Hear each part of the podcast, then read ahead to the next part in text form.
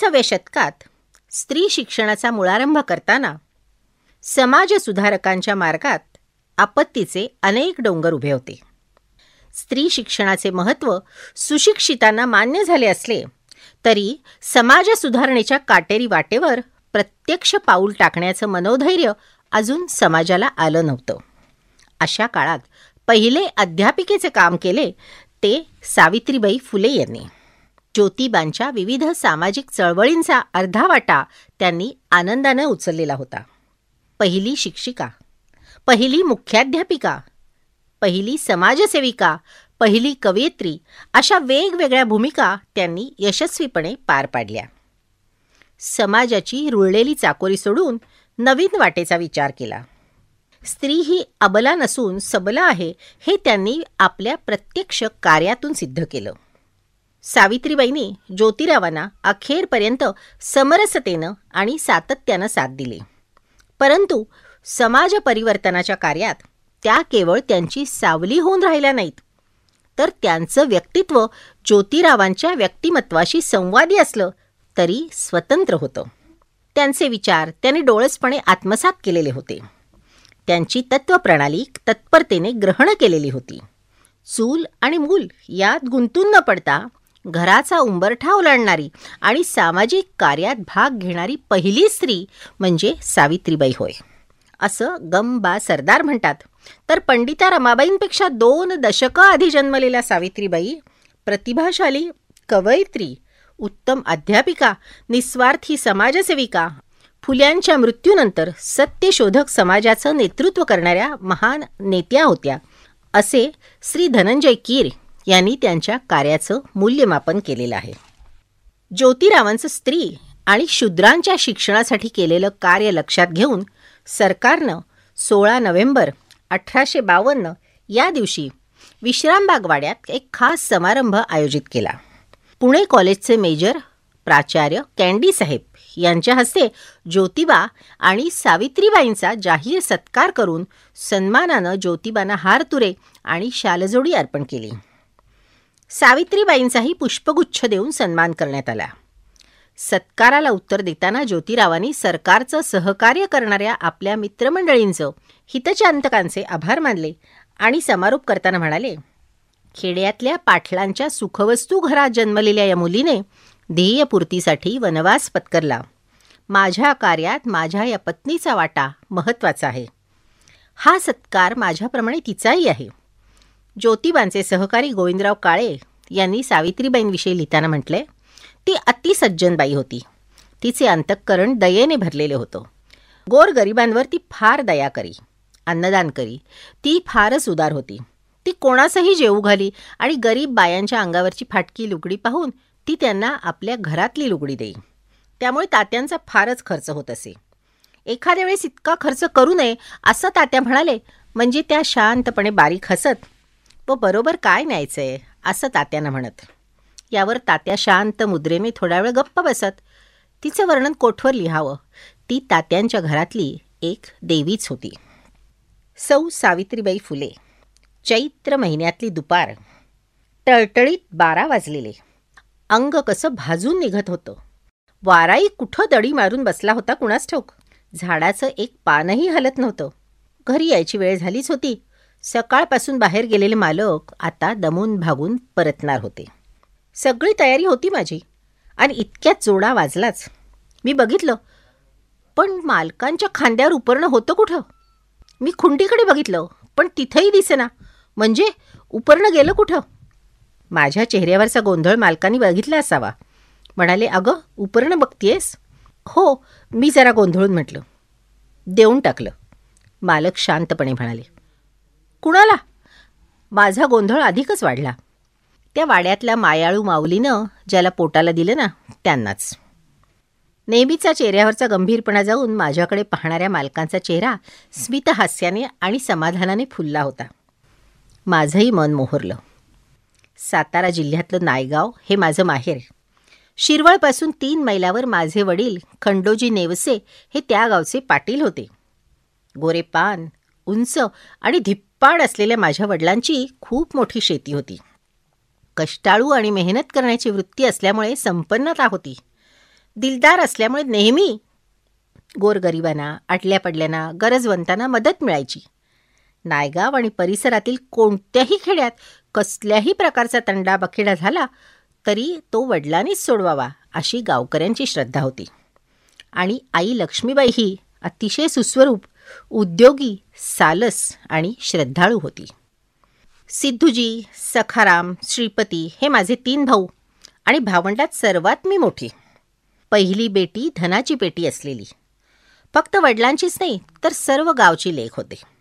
आई वडिलांचा देखणेपणाचा वारसा मिळाला होता. शेतावर जाणं गुरंढोरं सांभाळणं गुरांना चारा घालणं आईला स्वयंपाकात मदत करणं शेतावर गेल्यावर विहिरीत पोहायचं. गोफणीनं चिंचा कैऱ्या पाडायच्या असे मजेत माझे दिवस जात होते. वाढता वाढता आठ वर्षाची झाले. वडिलांनी माझ्या लग्नासाठी प्रयत्न करावेत असं आईला वाटत होतं. कारण मुलीचं वय सहाच्या पुढे गेलं तर तिला घोडनवरी म्हणत. रूप गुण घरकाम शेतीकाम यावरूनच मुलीची किंमत ठरवली जात असे. त्या मानाने वधूच्या वडिलांना पैसे द्यावे लागत त्याला बाज असं म्हणत. तर आईला माझ्या लग्नाची काळजी लागली होती. पण वडिलांना कुठलंच स्थळ पटत नव्हतं. म्हणून मग ते कोणालाच होकार देत नव्हते. पण धनकवडीच्या पाटलांची मुलगी सगुणाबाई यांचं आमच्याशी नातं होतं. आणि मालकांच्याही त्या मावस बहीण होत्या. त्यांच्या मध्यस्थीने माझा विवाह ठरला. नायगावच्या पंचक्रोशीत आनंदी आनंद झाला आणि अठराशे चाळीसमध्ये गोविंदराव फुले यांची सून म्हणून पुण्याला माझा गृहप्रवेश झाला. त्यावेळेस मी नऊ वर्षाचे होते. तर ज्योतिरावांचं म्हणजे मालकांचं वय तेरा वर्षाचं होतं. नायगावच्या नेवसे पाटलाची सरू ती सावित्रीबाई होऊन पुण्याला फुल्यांच्या घरात आली आहे. तेव्हा फार काही कळत नव्हतं मला. आजूबाजूचे संसार बघत होते. स्वयंपाक करायचा घरातल्या माणसांचं नीटनीटकं करायचं आपलं घर बरं की आपण बरं एवढंच माहिती होतं. त्याप्रमाणे वागताना नम्र शांत आणि गरीब आहे हो सावित्री असं सगळे म्हणत. पण मालकांच्या सांगण्याप्रमाणे जगावेगळा संसार करावा लागणार आहे याची अंधुकसुद्धा कल्पना नव्हती मला. पण मालकाने जे जे सांगितलं ना मी ते ते केलं. त्यांच्या सांगण्याप्रमाणेच आयुष्यभर वागले. सतत समाजाशी झगडावं लागलं. पण मालकांच्या आधारानं फुलण्याचं भाग्यही लाभलं मला. खरं तर लग्न होईपर्यंत लिहिण्या वाचण्याचा गंधच नव्हता मला. आणि त्या काळात मुली शिकत कुठे होत्या? लग्न झाल्यावर तू शिकून मुलींना शिकवणार आहेस असं जर त्यावेळी कोणी मला सांगितलं असतं ना तर मी वेडाच म्हटलं असतं त्याला. पण सत्य हे कल्पनेपेक्षाही अद्भुत असतं हेच खरं. पण मी शिकावं असं मालकांना वाटत होतं आणि त्यांच्या मावस बहीण सगुणाबाई यांनाही खूप वाटत होतं. बालविधवा असलेल्या सगुणाबाई या आमच्याकडेच राहत होत्या. मालक नऊ महिन्याचे असताना त्यांची आई मरण पावली. तेव्हापासून सगुणाबाईंनी आईच्या मायेनं त्यांचा सांभाळ केलेला होता. पोटा पाण्यासाठी त्या एका मिशनऱ्याच्या घरात मुलं सांभाळण्याचं काम करत होत्या. तेव्हा त्यांना उत्तम इंग्रजी बोलता येत होतं. बुद्धिमान मालकांनी खूप शिकावं पंडित व्हावं इंग्रजीवर प्रभुत्व मिळवावं अशी त्यांची खूप इच्छा होती.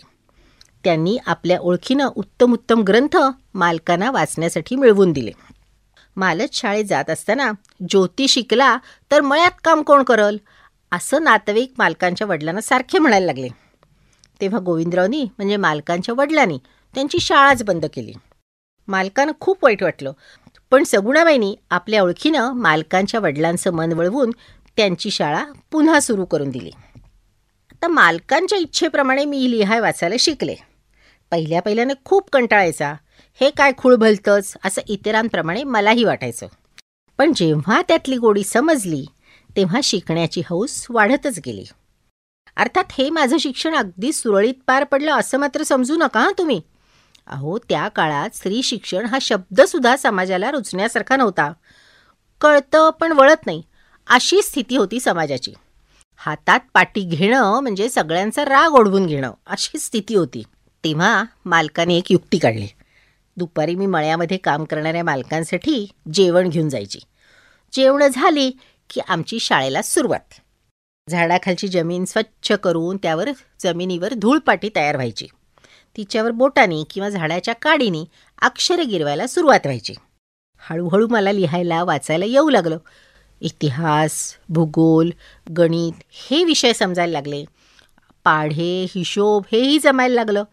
नॉर्मल स्कूलच्या प्रमुख मिचेलबाईंनी माझी परीक्षा घेतली. त्यात पास झाल्यावर तिसरी चौथीची परीक्षा दिली.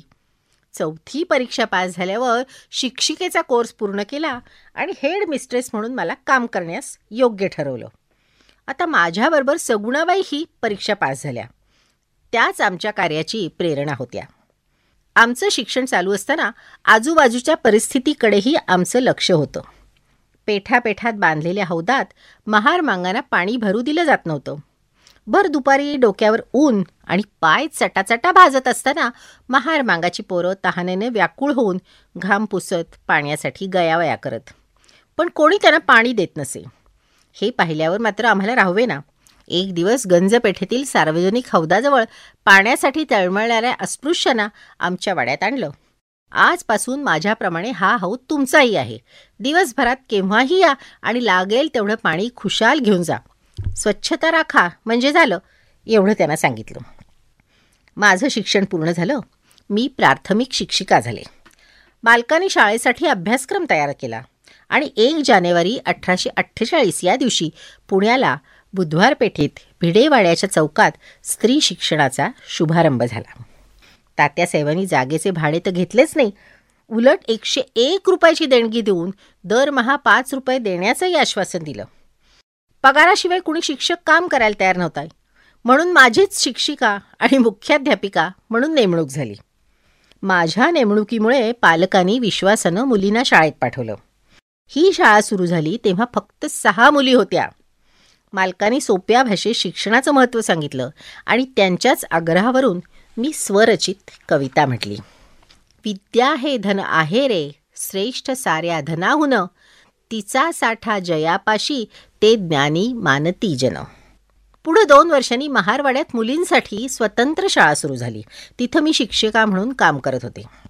पुणे आणि सातारा परिसरात अठरा शाळा सुरू होऊन शिक्षणाचा प्रसार वाढत होता. मुली शाळेत याव्यात म्हणून सतत माझी धडपड चालू असे. सुरुवातीला मुलींना शाळेत पाठवायला पालकांना भीती वाटे. परंतु पालकांना भेटून समजवून सांगण्याचा प्रयत्न असे. मुलींनी शाळेत येण्याचा कंटाळा करू नये म्हणून मग त्यांना गमतीदार गोष्टी सांगणं तऱ्हेतऱ्हेचे खेळ शिकवणं सोपे उखाणे घालणं खाऊ देणं मधून मधून त्यांना आंघोळी घालून स्वच्छ राहण्याचे धडे पण देणं. आता कुणाला कपडे नसतील तर ते देणं पाटी पुस्तकं नसतील तर त्याची सोय करणं असे निरनिराळ्या प्रकारचे प्रयत्न मी करत असे. एखादी मुलगी तीन चार दिवस शाळेत आली नाही तर तिच्या घरी जाऊन विचारपूस करायची. ती आजारी असेल तर तिच्या औषध पाण्याची सोय करायची. तिच्या पालकांना धीर द्यायचा. त्यामुळे मुलीही खुश होत आणि पालकांच्या मनातही विश्वास निर्माण होऊन ते स्वतःच मुलींना शाळेत पाठवू लागले. त्यामुळे सुरुवातीला सहा मुलींनी सुरू झालेल्या भेडेवाड्यातल्या मुलींची संख्या पंचाहत्तरपर्यंत गेली. अण्णासाहेब चिपळूणकरांच्या वाड्यात भरणाऱ्या मुलींची संख्या सुरुवातीला अठ्ठेचाळीस होती. शाळेत होत असताना वेगवेगळ्या प्रसंगांना तोंड द्यावं लागत होतं. त्याचवेळी माझा काव्य फुले हा संग्रह प्रसिद्ध झाला. एकदा एका मुलीचे वडील शाळेत आले. परवानगी न घेताच शिरले आणि त्यांनी दुसऱ्या एका मुलीला शिव्या द्यायला सुरुवात केली. मला काहीच कळेना. मी त्या गृहस्थांना विचारलं तुम्ही कुणाला शिव्या देत आहेत आणि का? माझ्या मुलीला ज्या मुलीने मारलं आहे तिला मी बडवून काढणार आहे. तो तावा तावाने बोलायला लागला. तेव्हा मी शांतपणाने म्हटलं अहो लहान मुलंच ती. घटकेत भांडतात आणि लगेच भांडण विसरून एकत्र खेळतातही पण आपण मोठ्या माणसांनी हे समजून घ्यायला हवं आणि त्याच्याकडे दुर्लक्ष करायला हवं. तुम्ही जर आज या मुलीला मारलं आणि उद्या त्या मुलीचे वडील येऊन तुमच्या मुलीला मारतील आणि मग हे भांडण विकोपाला जाईल तेव्हा तुम्ही परत जा. मी काय ते पाहीन. पण त्या गृहस्थाला माझं काही म्हणणं पटलं नाही. तो वर्गात शिरायला लागला. बऱ्या बोलानं हा ऐकत नाही असं माझ्या लक्षात आल्यावर हात लांब करून मी दारात उभी राहिले. आणि आवाज चढवून म्हणाले तुम्ही इथून परत जाणार नसाल तर मलाही याचा विचार करावा लागेल. मला असं वागणं मुळीच चालणार नाही. तुम्ही परत जावं हे बरं. शाळेत असताना वेगवेगळ्या संकटांना मला तोंड द्यावं लागत असे. बहुजन समाजातील माझ्यासारख्या स्त्रीनं शिक्षण घेऊन मुलींना शिकवावं त्यामुळे ब्राह्मण सनातनी लोकांचा संताप अनावर झालेला होता. माझ्या शाळेच्या येण्या जाण्याच्या वाटेवर अनेक प्रकाराने मला त्यांनी त्रास द्यायला सुरुवात केली. माझ्या अंगावर चिखल उडवून शेणाचा अभिषेक करणं पाणी फेकणं खडे मारणं पानाची पिचकारी टाकणं असले छळ करण्याचे मार्ग त्यांनी शोधलेले होते. रोज सत्व परीक्षाच होत होती ना माझी. पायात घातलेल्या वाहनांवरूनही शालजोडीतले मिळत होते. परंतु काही न बोलता मी खाली मान घालून जायचे. शाळेत गेल्यावर घाण झालेले लुगडे बदलून स्वच्छ होऊन मुलींना शिकवायचे. परत येताना ते घाण झालेलेच लुगडे नेसायचे अशी सवय करून घेतली होती. अनेक दिव्यातून पार पडलेल्या सीता सावित्रीची सोबत होती मला. पण एक दिवस कहरच झाला. उद्या जर या रस्त्याने येता जाताना दिसलीस तर भर रस्त्यात तुझी बेअब्रू करीन अशी धमकी जेव्हा मिळाली तेव्हा मात्र मी खूप अस्वस्थ झाले. मालकानं हे समजल्यावर दुसऱ्या दिवशी मालक माझ्या मागे थोडे अंतर ठेवून येत होते. नागनाथ पाराजवळ एका ब्राह्मणानं माझा हात धरण्याचा प्रयत्न करताच मालकाने त्याची मानगूट पकडली. मी त्याच्या थोबाडीत दोन तीन जोरात थपडा मारल्या. त्यामुळे तो खाली पडला आणि कपडे झटकत निघून गेला. मजा बघणाऱ्या लोकांनीही पळ काढला.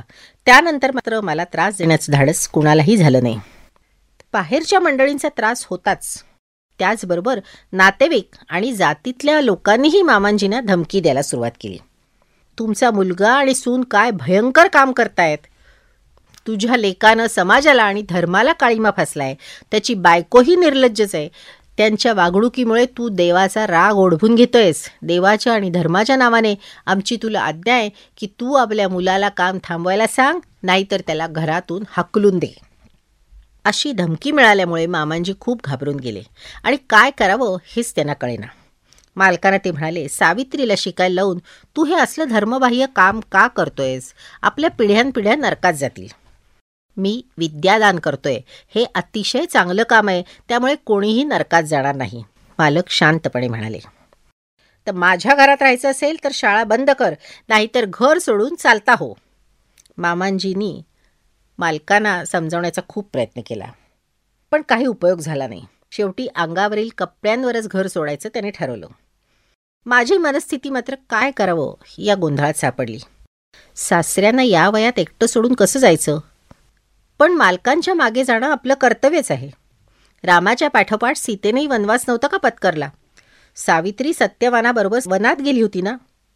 मीही घरट सोडायचं ठरवलं.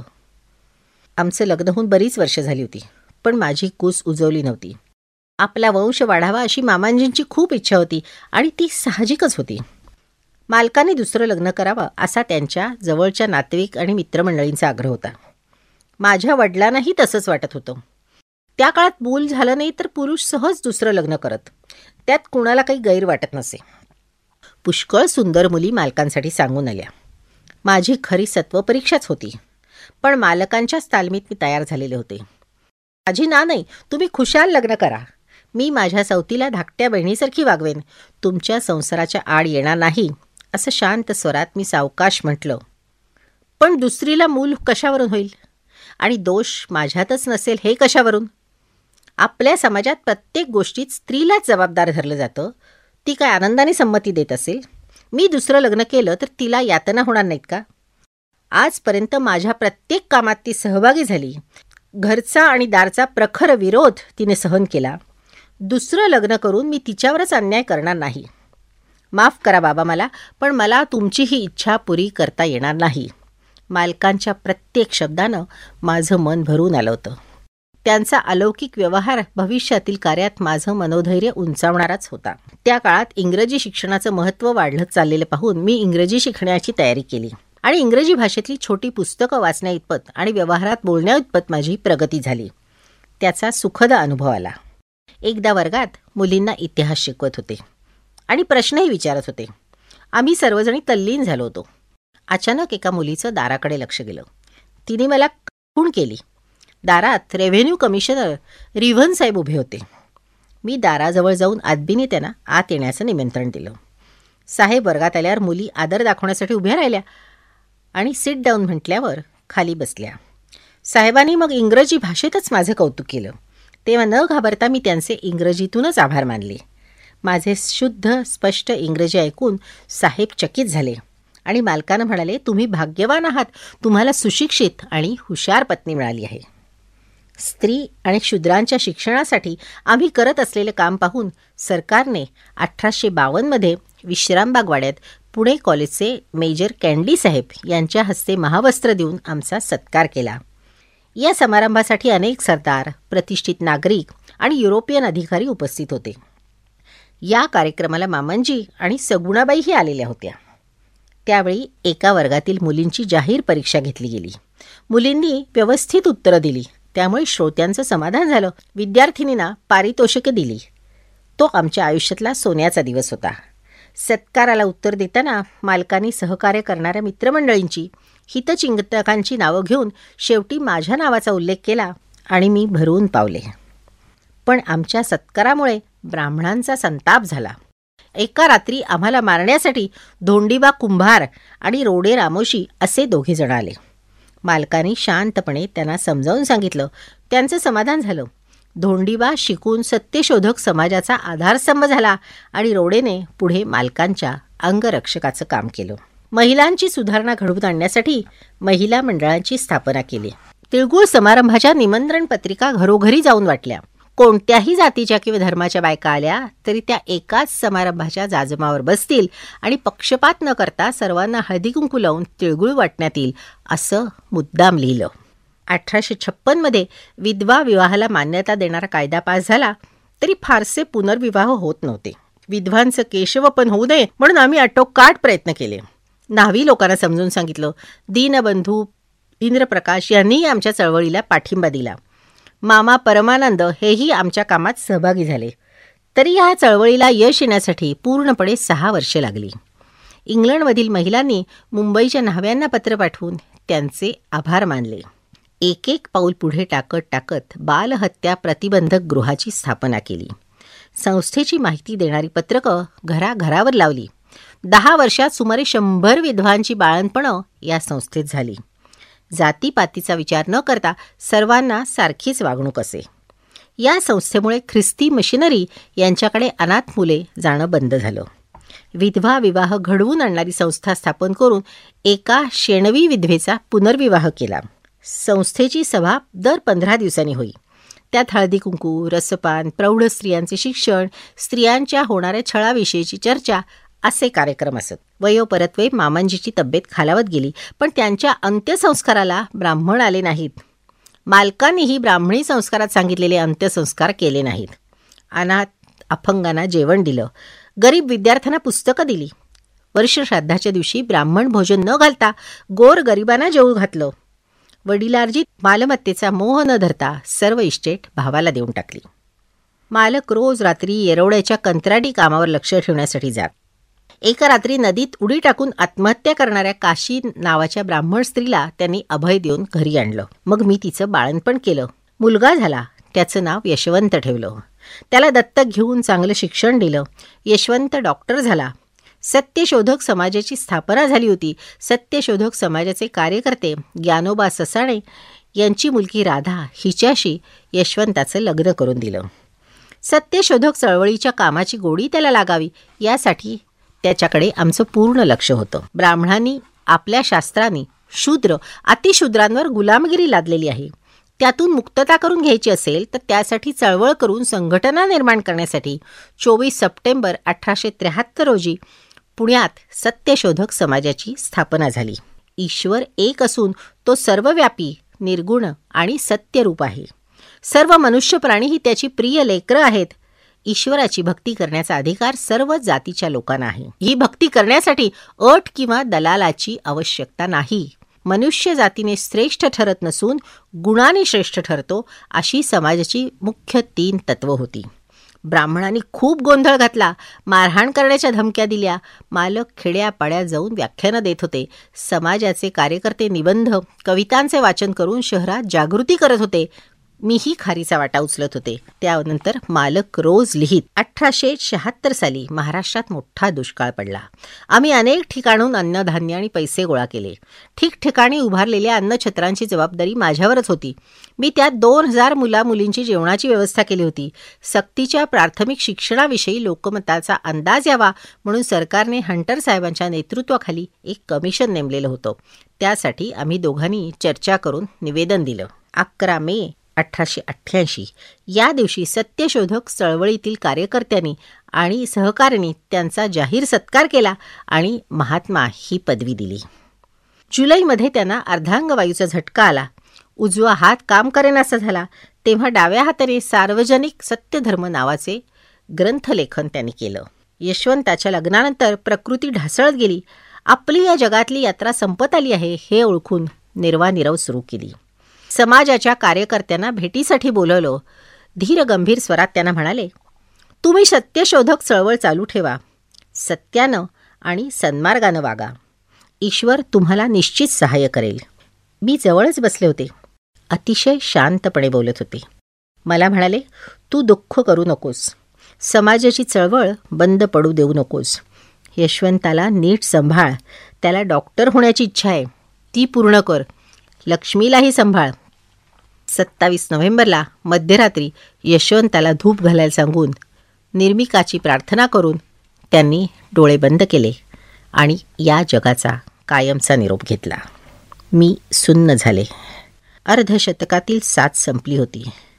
अंत्यसंस्काराच्या वेळी यशवंत फुल्यांच्या कुळात जन्मलेला नाही तेव्हा त्याला अंत्यसंस्कार करण्याचा अधिकार नाही अशी नातेवाईकाने भूमिका घेतली. तेव्हा दुःख बाजूला ठेवून म्हणावं लागलं की मालकांच्या विचारांचे आणि आचारांचे मी आणि यशवंत हेच वारस आहोत. म्हणून त्यांच्या अंत्यसंस्काराचा हक्क आम्हालाच आहे. मालक गेले पण जीवनात भयानक पोकळी जाणवत होती. पण तुमच्या पश्चात मी सत्यशोधक चळवळ सुरू ठेवेन असं वचन त्यांना दिलेलं होतं. मालकांचे लेखनिक ओतूरचे श्री महागट यांच्या मदतीनं वेगवेगळ्या वृत्तपत्रातील टाचणांच्या आधारे मालकांच्या भाषणांचं संकलन आणि पुदरलेखन करण्याचं काम मी सुरू केलं. बावन्न कडव्यांचे बावनकशी सुबोध रत्नाकर हे काव्य प्रसिद्ध झाले. अठराशे त्र्याण्णवमध्ये सासवड येथे झालेल्या सत्यशोधक परिषदेच्या अध्यक्षाच्या नात्याने समाजाचं नेतृत्व करण्याची जबाबदारी पार पाडली. ब्रिटिश सैन्यातील रुग्णाची सेवा करण्याकरता यशवंताने सैन्यात नोकरी पत्करली. पण दुर्दैवाने अल्पशा आजारानं त्याच्या पत्नीचं राधाचं निधन झालं. आमच्यावर हा मोठाच आघात होता. पण त्यातून सावरून अठराशे शहाण्णवच्या दुष्काळात मदत कार्य सुरू केली. अन्नछत्र चालवली. सरकारला दुष्काळ निवारण्याचे काही उपाय सुचवले. दुष्काळी कामं वाढायला लागली. दुष्काळाच्या पाठोपाठ प्लेगची साथ सुरू झाली. यशवंत आणि मी जशी जमेल तशी मदत करत राहिलो. मालक माझे सर्वस्व होते. आमचे नाते पती पत्नीचे नसून मालक माझे मार्गदर्शक होते. गुरु होते प्रेरणास्थान होते. घरच्या आणि बाहेरच्या विरोधाची पर्वा न करता मालकांच्या पावलावर पाऊल टाकून चालले. त्यांच्या प्रत्येक कार्यात सहभागी झाले. सावित्रीमुळेच मी लोकांचे भले करू शकलो ती माझी चळवळ पुढे चालवेल असा मला विश्वास आहे असं जेव्हा मालक सत्यशोधक समाजाच्या कार्यकर्त्यांसमोर म्हणाले तेव्हाच माझं आयुष्य सफल सुफळ संपूर्ण झाल्यासारखं वाटलं.